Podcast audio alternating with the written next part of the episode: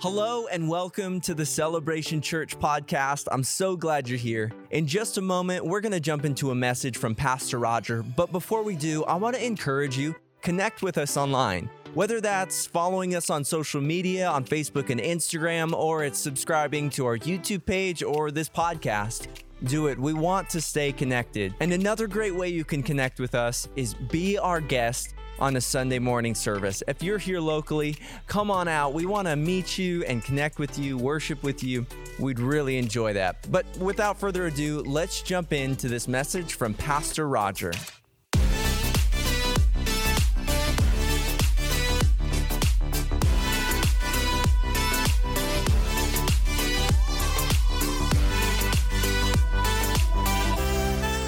Hey, it's good to see everybody today. How you doing?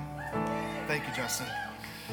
Come on. Hey, this is uh, this is exciting. We got a child dedications at the end of service, and there's a bunch of families here ready to go. And uh, there's just uh, there's just something special about bringing your kids to the Lord and uh, and saying, Lord, would you would you um, would you show up in their life?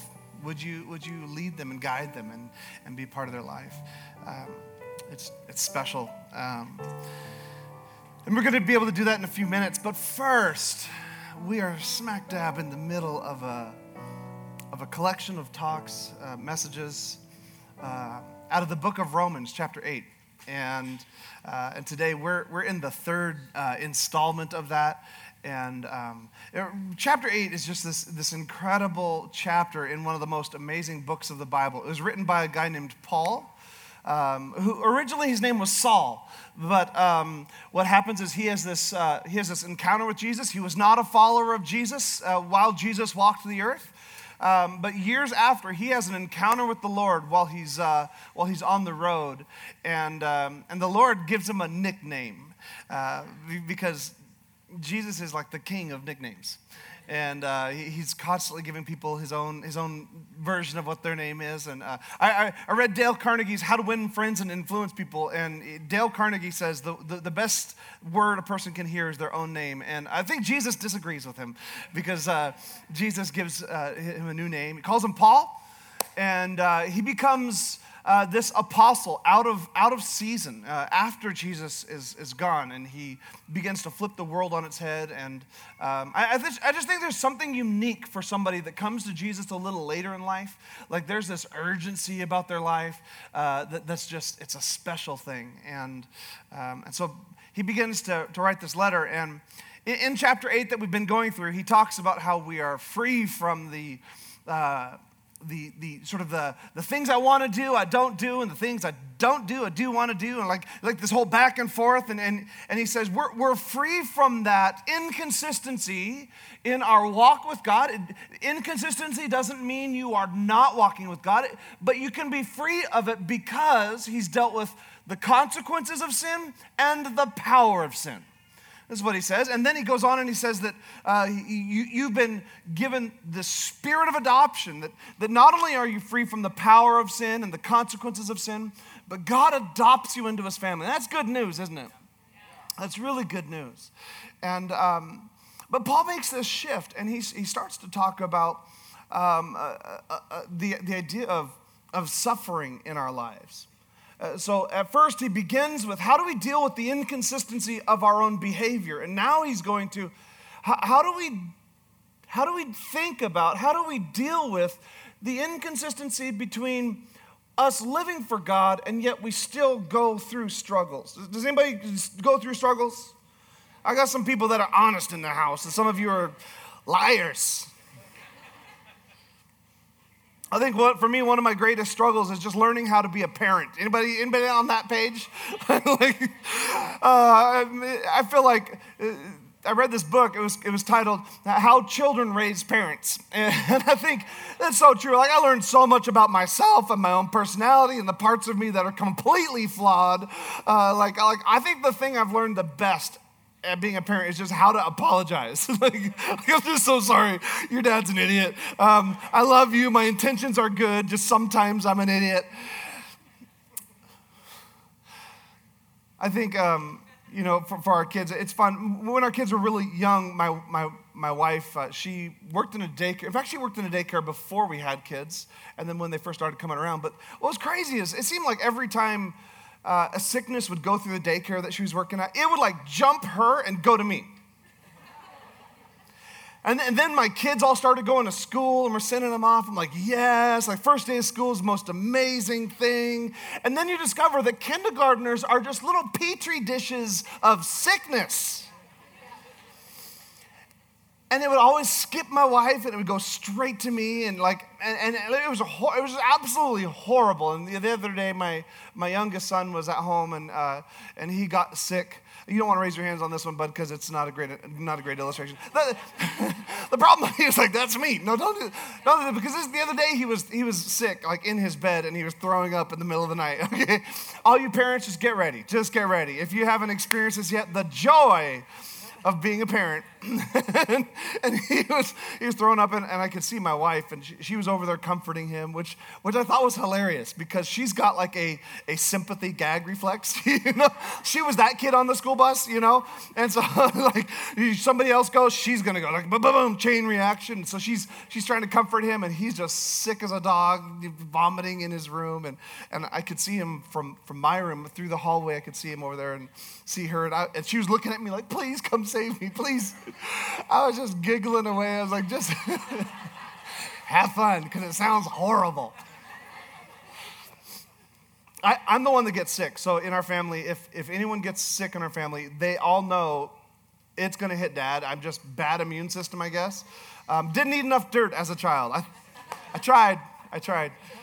But um, I get sick, and it doesn't matter what the sickness is. I, I end up like throwing up. Like it's going to be bad. Like it's just You're like, is he talking about vomit in church? It's going somewhere. Just, just stay there with me. I mean, like people, you know, people say, "Oh, like Pastor Roger, you got like a, you got just a really weak stomach." I don't have a weak stomach. I've got a very strong stomach. I can throw it farther than most people. but but but like whenever I get sick, like it, it, doesn't matter. Like I'm throwing up, and and and when I'm throwing up, I'm like every time it's loud, it's violent, and it's like it's like I'm pleading with God. like, oh God, I'm so sorry for everything in my life that I've ever done wrong. Like, whatever I've done to deserve this, take it from me. Take it, take it from, like I'm sorry that I you know didn't do this or that. I'm just like begging God. Anybody else do that? You're like begging God for mercy when you Oh man. I'm not kidding. I st- to this day, like that's where I'm at. I'm just like I'm begging God for mercy when I get sick. And, and I think, I think like that may be silly, right? The, like I, I beg God for mercy when I'm throwing up. But I think a lot of us experience tough times, difficult seasons, and we beg God, like God, whatever I did wrong. Whatever I did wrong to lose my job, God, I'm so sorry. Take it from me. Whatever I did wrong to have this loneliness inside of me, take it from me. And for, for a lot of us, it's a lot more real life than a, a violent vomiter like myself. For, for a lot of us, it looks like the emotional struggle that you deal with every day. And you're like, God, what, what is wrong with me? Because I live for you, I follow you, I believe in you, but I still just struggle emotionally. Or maybe for you, it's, it's a, a mental thing. Or maybe for you, it's physical sickness. You've got a, a physical thing going on in your body, and you think, God, if you're good and you're true and you're, you're faithful to your word, why? What did I do to, to, to, to get this thing going on? Or maybe for you, it's false accusation. Maybe someone has said something about you that just wasn't true. Or maybe it was true, but it certainly was not their place to share it. And you wonder, how is it that I'm living for God? I'm doing my best to move forward, and yet it just seems like I've just got so much struggle, maybe broken relationships, or, or maybe just the weight of whatever your role in life is, or or maybe for you, it's just tension in your marriage, and you're like, God, would you just resolve this tension?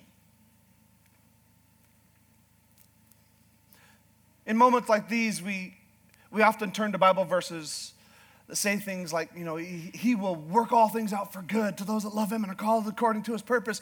Yeah, let's go.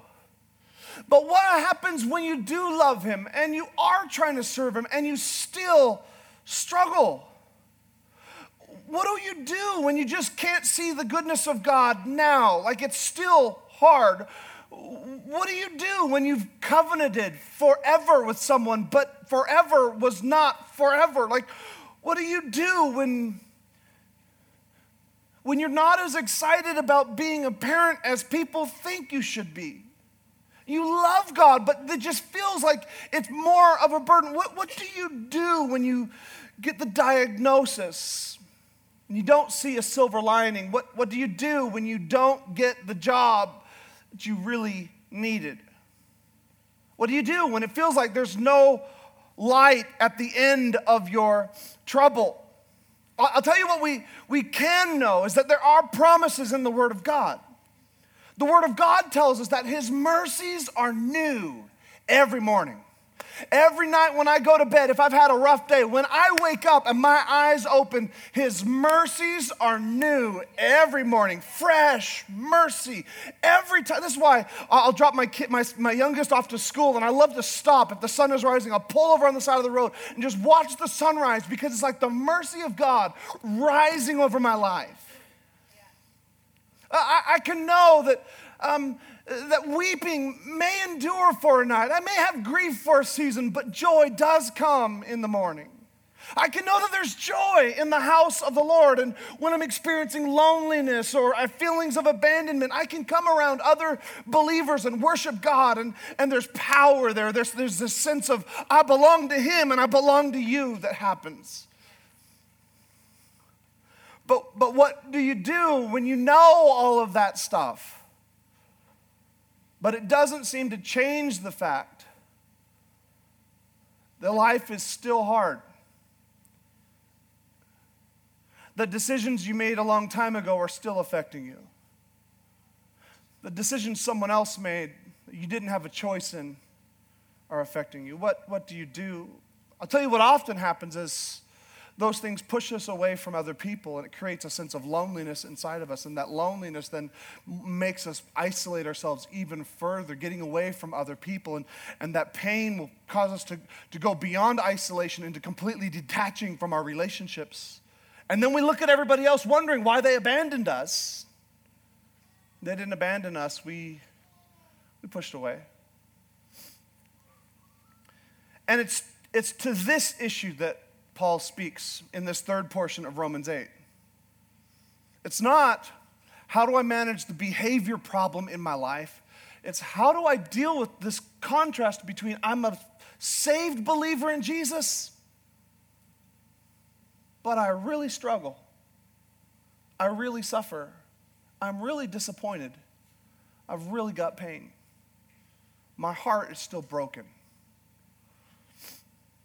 And it says this in verse 17 and, and since we are his children, we are his heirs. In fact, together with Christ, we are heirs of God's glory. But if we are to share his glory, we must also share his sufferings. Somebody right now, you're like, oh, oh no, I, I was hoping I would just be really encouraged today.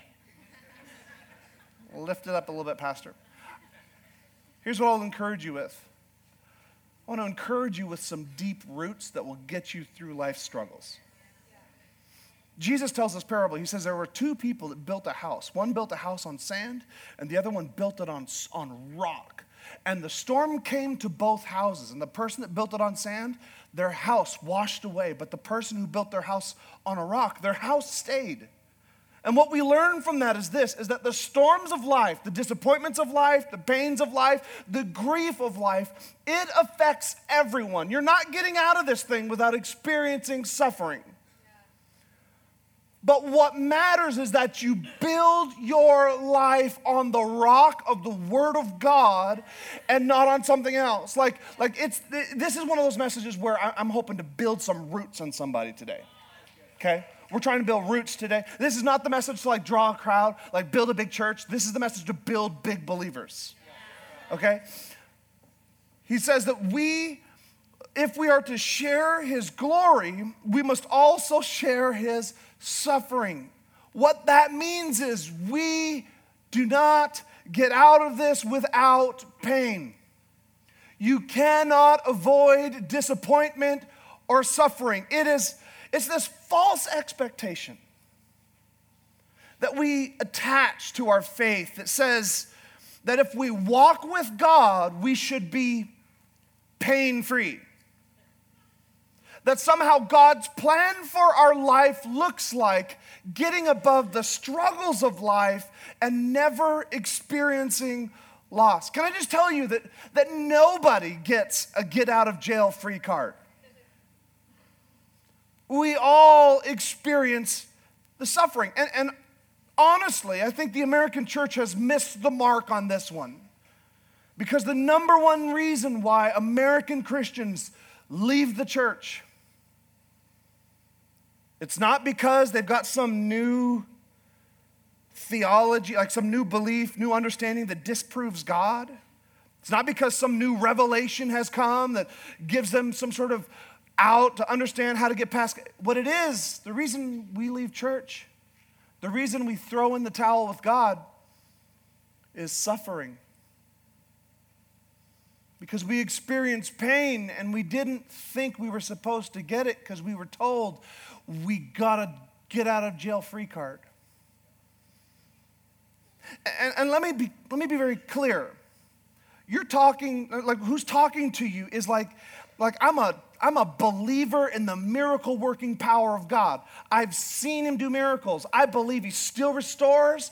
I believe he still heals. I believe he's still in the business today. Like he's still doing it now. Like I believe that the gifts of the Spirit were not something relegated to an old ancient church. I believe it's still active and alive today.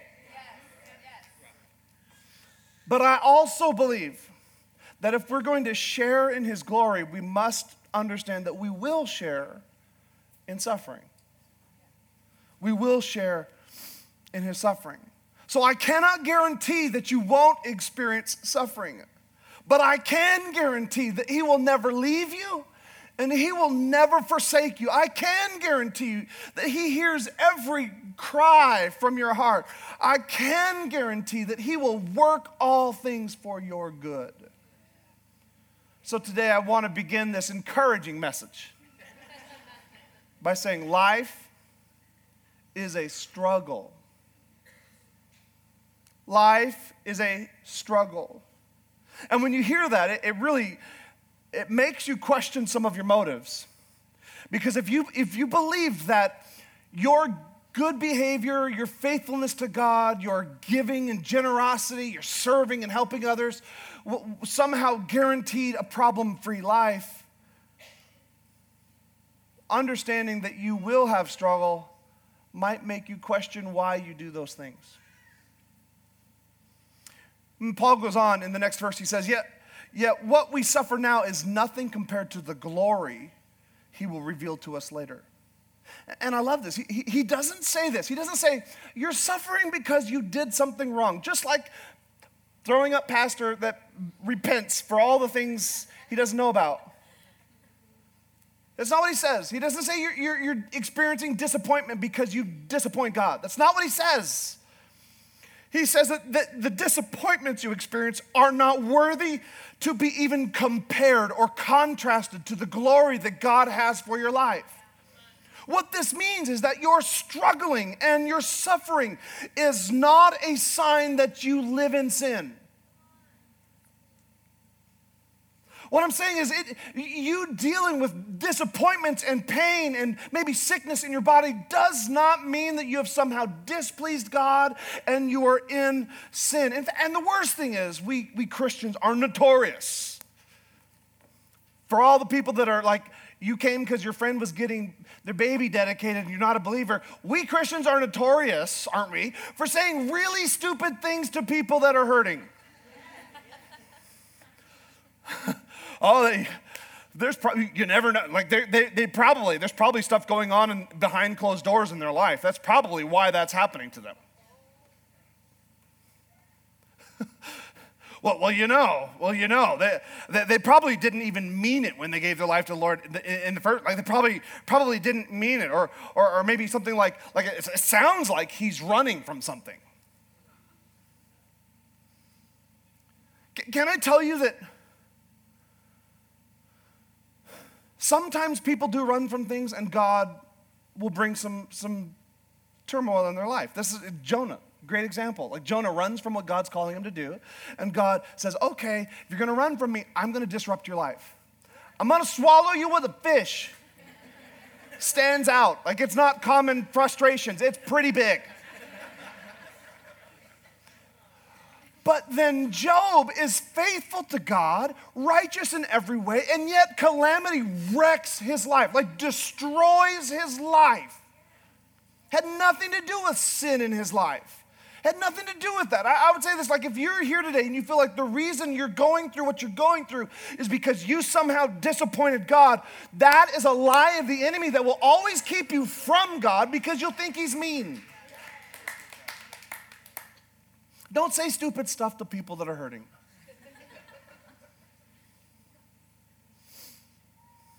In fact, I would say this if you have a friend that is hurting emotionally, mentally, physically, marriage, maybe lay off the advice and just go sit next to them quietly.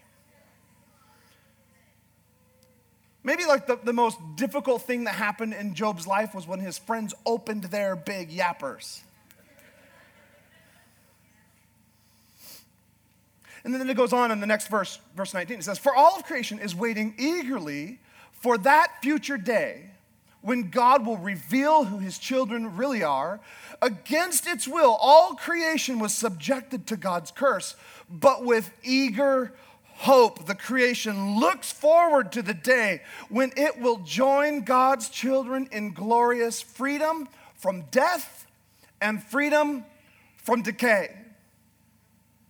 This passage is saying that the curse of sin does not just affect you and I like, like our distance between us and God is not just about a relationship between us and God, it also affected the world around us. In fact, in Genesis, God says that the ground itself is going to grow thorns and it's going to be hard for you to even produce anything to eat. Like, like famines are a result of the, the, the fall, like, like tsunamis, a result of the fall, earthquakes, a result of the fall. And right now, I have a scientist that's like, actually, preacher, you need to learn about tectonic plates. I'm saying scripture is not a textbook that's explaining how things happen. Scripture is a redemptive story that says why things happen. And so, yes, tectonic plates move and shift, and earthquakes and volcanoes, and islands get washed with water. But the reason why, like not, the, the, the thing behind it is that we live in a world that is not the way God designed it. It's not the way God purposed it. It's not the way God wanted it to be. And because of that, the whole earth is, is experiencing pain.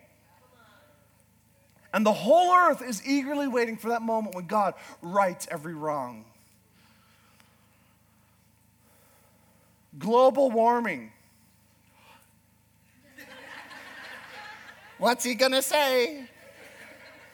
I'm a Canadian from northern Canada. You can guess what I'm gonna say. I'm gonna say that global warming, whether you think it's this big conspiracy or you think that glaciers are actually melting at a very rapid rate, it is a. Re- you don't have to get mad and leave right now. Come on.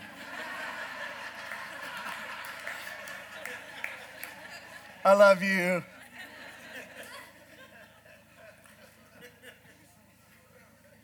A direct result of the fall is that the earth itself falls.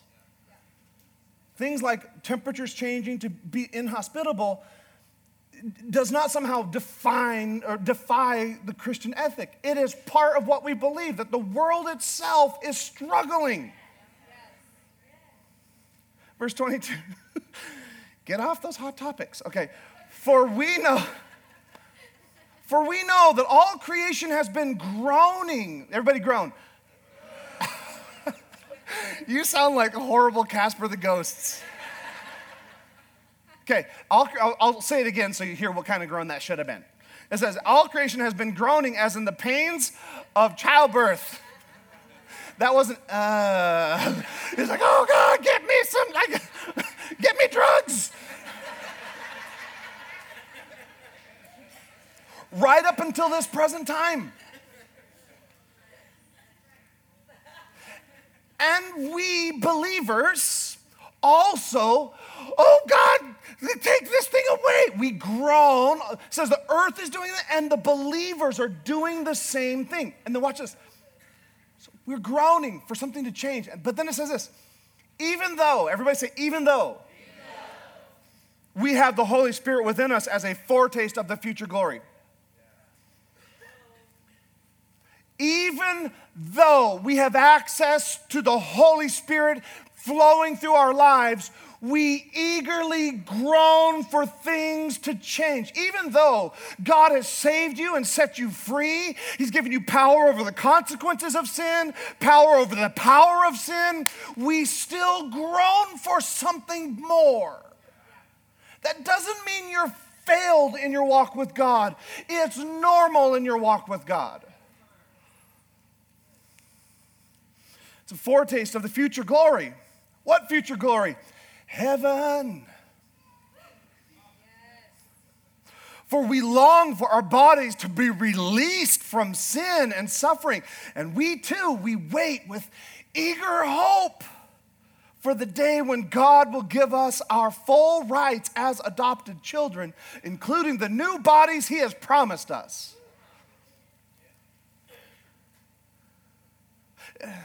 Last week, I, I told you that you were adopted into Christ. But here it says you will be adopted into Christ. Just a couple verses later. So, which is it? Is it that you have been or that you will be? I think the answer is found very clearly in a, a quote from C.S. Lewis. He says this that salvation is not a line you cross, salvation is a line you follow. And so we were adopted and we're being adopted. In fact, it says, and we will receive the full inheritance. We were saved and we're being saved, but one day we will be saved. I'm just saying, like the, the struggles, the pain, the insecurities, they don't mean that you've somehow fallen out. It's just part of it. And our lives, we're, we're yearning for God to change it. Why? Because life is a struggle. But we have hope we have hope. And our hope isn't in things resolving themselves now. Our hope is not in Wells Fargo returning all the overdraft fees back into your bank account. Our hope is that there is coming a day and in a moment, the Bible says, in the twinkling of an eye, the last trumpet will sound, and the dead in Christ will rise, and those of us who are alive and remain will be caught up together to meet him in the air, and we shall forever be with the Lord. I'm just saying, my hope is not in a better lifestyle. My hope's not in a safe bank account. My hope isn't in the, the, the banks being secured properly. My hope is in a day that has not come yet. My, my, hope isn't in me being free from sickness, free from struggle. My hope goes beyond this world. What that means is now I have a hope that is not based on how many 223 rounds I have stowed away in my basement somewhere. I know. I know you. My hope is not based on who is in office. My hope is not based on bank securities, the FICD or whatever, what all that stuff. My hope's not in all that. My hope is not in the price of gas at the pump. My hope is that the Christ in me and the Holy Spirit that is now active in my life, He's going to overflow in my life, but my hope is future glory. Future glory. I'm going to be with Him forever. And all this pain, gone. All this suffering, gone. All the loneliness, gone. Come on. we were given, verse 24, we were given this hope when we were saved. If we already have something, we don't need to hope for it. But if we look forward to something we don't yet have, we must wait patiently and confidently. He's saying he, this is not a question of your salvation. He said, You already saved. You're given the hope then, but you don't have it yet. It's this Paul theology of already, not yet. Paul does this all the time. You're already, no, not yet. you're already holy, but not yet. like you're already transformed, but not yet. It's the process of living for God. He says, if you already had it, you, you wouldn't hope for it. So, my youngest, who I roasted a minute ago about vomiting, the, life of being a pastor's kid, I'm so, so, I owe them a lot of apologies. It's his birthday next week. Turning 10 years old. And um, proud of him. He's a, he's a good kid. He's a lover, loves the Lord, loves people. And um, he wants to be a shoe designer when he grows up. Well, that's cool. Like, how good are you at saying, would you like fries with that? You know, like.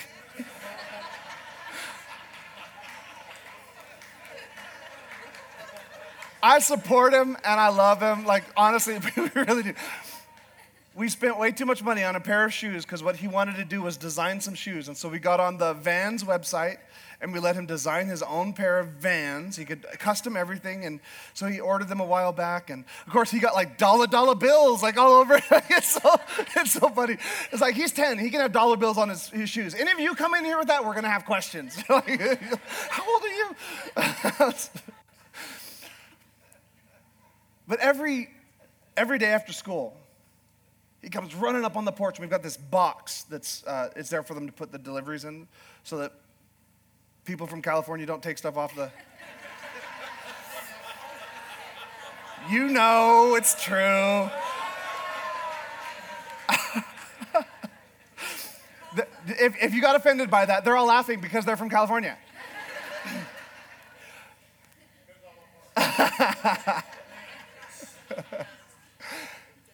but he comes and checks, he checks the porch every day. He's looking, he's looking for the shoes. He's getting frustrated. It's been a couple weeks. He's like, oh, Dad, where are my shoes? Where, where are the shoes? Dad, go check the bank account. he said this the other day. Dad, go check the bank account. Make sure the money went through. Like, make sure, make sure the money went through. I'm, like, I'm, like, i promise it went through. They're making the. It takes a while. It's not. This is not McDonald's. They're making them just for you. It's gonna be a minute. He's like, well, are they gonna? Yes, they're gonna get here in time for your birthday. But just wait. And even if they came early, we would hide them, and you wouldn't get them until your birthday. Why? Why is he like that? Because he's eagerly waiting for something he does not yet have, but he does have it. It is his. It's available to him. He just hasn't experienced the fullness of it yet. Verse 26 And the Holy Spirit this is beautiful because Paul's talking about this, this idea of suffering and how we, we eagerly wait a future hope, and then he gives us right back to the power of the Holy Ghost in your life, what, what the Holy Spirit does in your life, why you want to cultivate the Spirit in your life. He says, the Holy Spirit helps us in our weaknesses. For example, we don't know what God wants us to pray for. Anybody in that boat? I don't know what God wants me to pray. But the Holy Spirit prays for us with groanings that cannot be expressed in words. And the Father who knows all hearts knows what the Spirit is saying. For the Spirit pleads for us believers in harmony with God's own will. This is a beautiful circle that we're seeing here is that the earth groans for the day that God would redeem the world, and the believers groan for the day that God would change and transform us and remove the suffering and the pain. And the Spirit of God groans in the same way for the believers that we would experience all that God has for us. Thank you, David.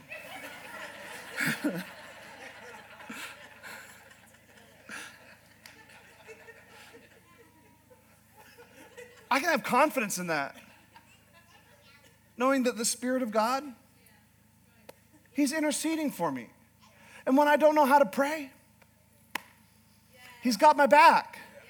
Like he's he's with me. He's not going to leave. And so when when you don't have words that you can form into meaning, the Spirit of God wants to pray and is praying for you right now. And the beautiful thing is this He knows your name, and He knows your situation, and He knows the will of God. So life is a struggle, but the Spirit is praying for us. Come on, that's encouraging. That's good. These are roots, these are foundational pieces that we don't ebb and flow in our faith based on our circumstances. We know that life is a struggle. He's praying for us, He's with us. And the beautiful thing about this is this is that you don't have to wait for a pastor to pray for you you don't have to wait until the prayer team prays with you. You don't have to wait until your small group leader prays with you.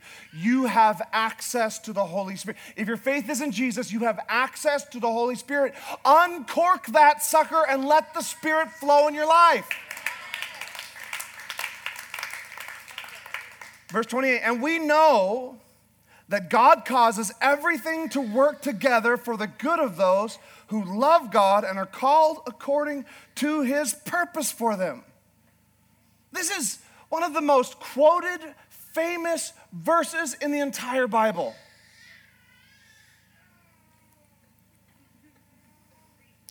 I got a baby, I got a baby in here like, ah, let's go. This is a quoted verse. But here, think about it. We know that he works all things together for, for the good of those that love him and are called according to his purpose smack dab in the middle of a passage about we will experience suffering. This is not a fluffy promise. This is not like a like oh I'm just chasing after God's promises. No, this is a it's real life promise. You're going to suffer, but know this, he will work all things out for good. Yeah, I know pastor, like yeah, everything happens for a reason. I get it. That's not what it says. Take that out of your vocabulary. Everything happens for a reason. Bad theology, bad belief, pop culture. It doesn't say everything happens for a reason. Some things happen because we live in a fallen world and it's just not good. Sometimes our hearts just get broken. Sometimes people make decisions that are good for them and bad for us. Sometimes we make decisions that are bad for us. Sometimes our bodies just get sick because our bodies were not made for this broken world we live in. The promise is that in the middle of all that, He will work it for good doesn't mean he's causing the marital struggle. It means he will work through the tension of your marriage for the goodness of God to be seen in your life. It, it, doesn't mean that God gave you diabetes. What it means is God will take that struggle, that, that lifelong struggle and frustration, that limitation, and He will use it for His glory if you love Him and you're called according to His purpose. And that's that's an interesting thought because that, that means this life is a struggle, but God is working. God is working everything that is a struggle out for good to his people. That means that if I have to go through a fire to somehow be more conformed to the image of Christ, he will probably let me go through the fire.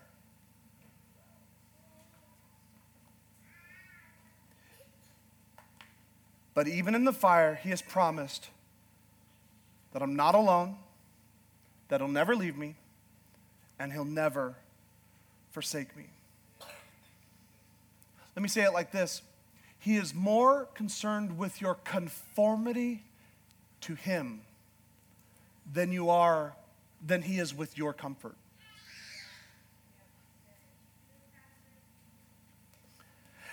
And I know that in this room, any room this size, there are people at different spaces in their walk with God. There are people here that you're like, yeah, this is old news. I, I, I've been living for God for years. I got it. And there are people in the room that you're brand new to the faith and you've been wondering why you're still struggling with things. And you're like, oh, now I'm starting to see He gives me this overcoming life through. And then there's other people in the room that you're not even a Christian. You're, you're, you would not call yourself a Christian. And that's great. Like, we're glad you're here. We're glad you're here. Keep kicking the tires, drink the free coffee, keep asking questions. That's how we got where we, like, in our faith in Christ is from asking questions. Ask questions. But if, if you're in that category, this passage is actually probably difficult for you. And it's difficult because it says that he will work all things out for good to those who love him and are called according to his purpose. And so, what that means is if your faith is not in Jesus and you say, I feel like suffering is pointless, you're right. If your faith is not in Jesus, the struggle you go through is in vain. The, the suffering of your life is pointless and has no meaning. But when we turn to Jesus and say, Can you redeem even the worst of the parts of my life? He always says, Yes. He says, Give me your worst, I can make it beautiful.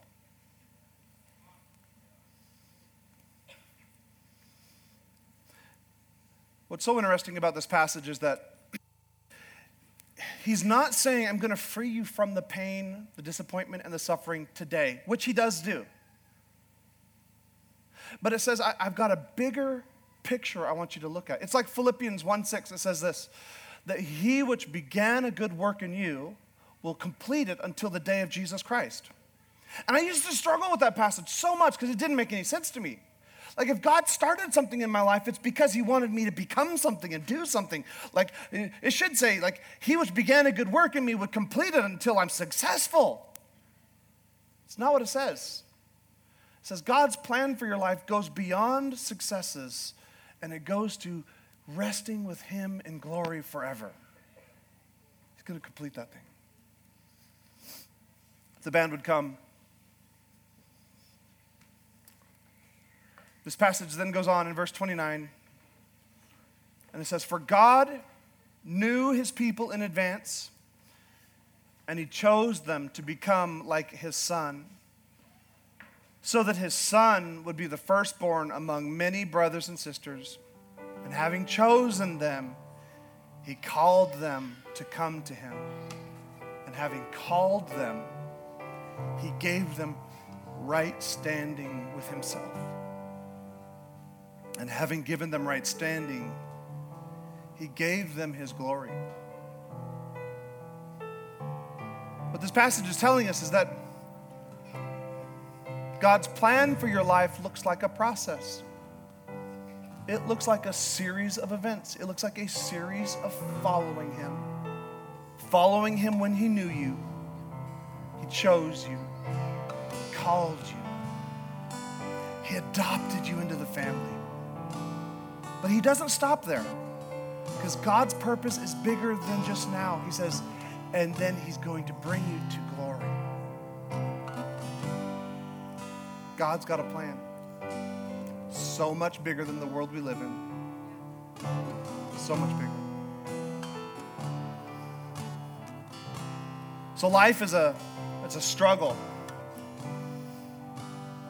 But we have hope.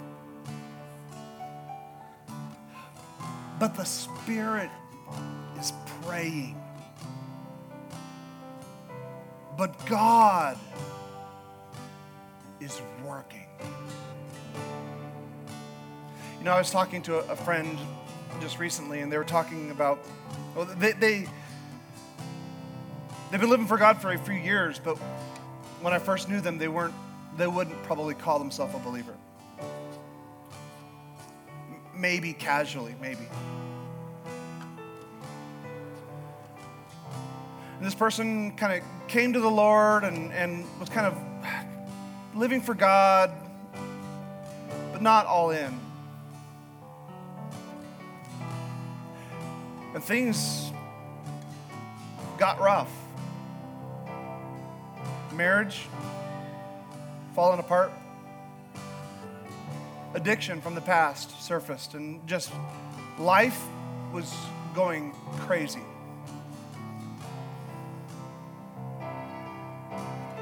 Wasn't the way that he had planned it. And there was this question of, i I thought I'm living for God. Why am I experiencing struggles in my marriage? Why am I still struggling with the addictions? What's going on?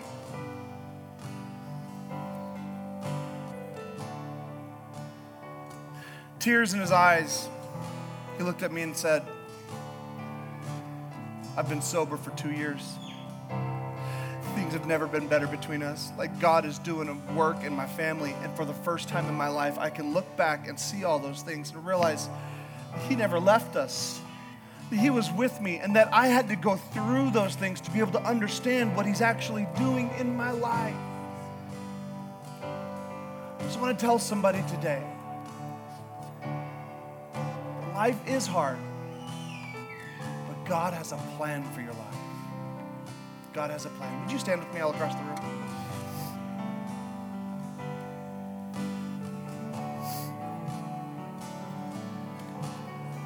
Just kind of raise your hands in like a surrender to God, like this.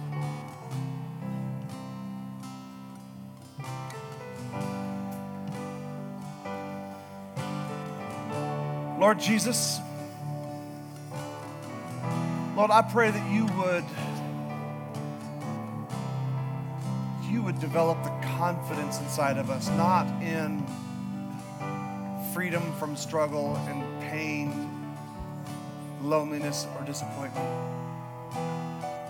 God, I pray that you would ground us and root us in the truth that you have a plan beyond this, you intend to bring us to glory to be with you forever. I pray that our hope would not rest in an easy life now, but our hope would rest in the only one who conquered this life. Lord, I pray right now for those people that are struggling in their marriage, that they would turn towards you and allow you to make all things work together for good. In Jesus' name. Jesus' name. If you're in the room today and and you would say, I I am not where I should be with God. I'm not a I don't really believe him. But I'm ready to trust him now. If that's you and you're ready to get your life right with God and say, i trust you, Lord. Would you just put your hand up? I, it's, it's darker in here. Nobody can see back there. I see, I see a couple hands. I see some hands. Listen, this is easy. According to the scripture, this is not about jumping through hoops. It's not about overcoming. It's about trusting the finished work of Jesus on the cross alone. So, what we do is we repent and we believe Repent means we turn away from the things in our life that we know are separating us from God. And we believe in his death, burial, and resurrection. And when we do this, we gain a future hope of glory that conquers all of life's struggles. So if you raised your hand, or maybe you want to jump in, pray something like this God, I'm sorry for the things in my life that I know don't please you I'm turning away from those things now. Would you forgive me? I believe that Jesus Christ died on a cross for me, that he was buried for three days, and that he rose again, conquering death, hell, and the grave. And right now, I'm placing all of my faith, all of my hope in Jesus Christ alone. Say these words with me Jesus, be the Lord of my life. and I will follow you every day that I live. Come on. Let's go. God bless you. Hey, I just want to say thank you again for tuning in to today's podcast. If you want to learn more about Celebration Church, I'd encourage you to go to our website, www.thecelebration.church, to find out more. Well, we love you guys, and let's continue to love God, love people, and change the world.